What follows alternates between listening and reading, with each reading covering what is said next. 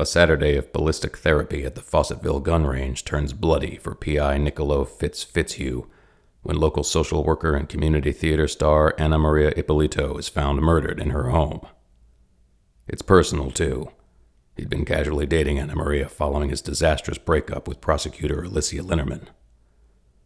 The discovery of a strange coded journal at Anna Maria's home makes Fitz and Anna Maria's sister Carlotta wonder if she's living some sort of double life one Carlotta wants to know about before the police get wind of it. A box of clothing and other strange items raises more concern, even as the mayor's wife wants Fitz to investigate her husband's suspected infidelity.